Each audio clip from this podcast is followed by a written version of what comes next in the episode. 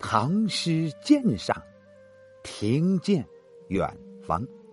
您好，乔迁新居诚可喜，何来一叹且空悲？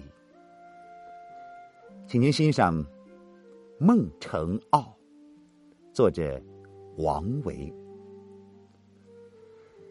新家孟城口。古木于衰柳，来者复为谁？空悲昔人有。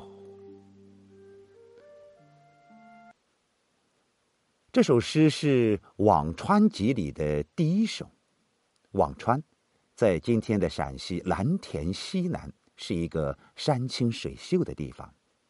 孟城坳及孟城口，也就是辋川的风景区内。这首小诗写的精炼含蓄，耐人寻味。王维新近搬到孟城口，却可叹那里只有疏落的古木和枯萎的柳树。这里的“衰”字，不仅仅说柳而已，而是暗示出一片衰败凋零的景象。有衰，必有盛，而何以由盛而致衰，令人不堪目睹呢？这就透露出悲哀的感情。接着，诗人给自己排解：我在这里安家是暂时的，以后来住的还不知道是谁，我又何苦去悲哀呢？过去那种古树参天、杨柳依依的盛景，原是前人所有的，我又何必为前人所有而悲呢？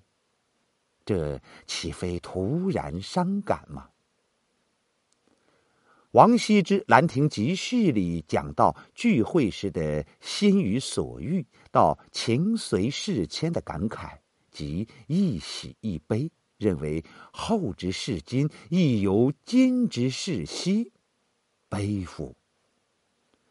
王维在这里感叹盛景的被破坏，含有今之视昔而悲之意，而来者自然又会有后之视今的感叹，这是发人深思的。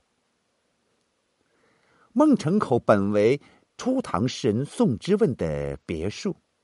宋曾以文才出众和媚妇权贵而显赫一时，后两度贬谪，客死异乡。这所辋川别墅也就随之荒芜了。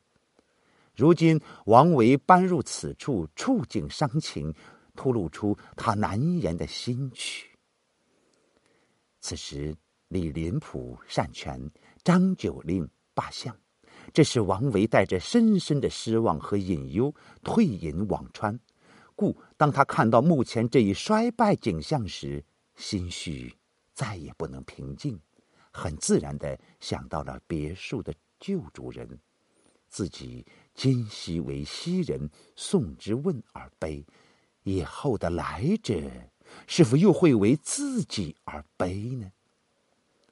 这正是诗人不愿去思考而又难以摆脱的思绪。诗人言空悲，实际上是一种更深沉的悲，是一种潜隐在心底的痛苦。后来，王维经常在辋川一带逍遥吟诵，但始终无法消逝这种沉郁而又忧愤的心情。作者周振普。谢谢您的聆听，咱们下回再会。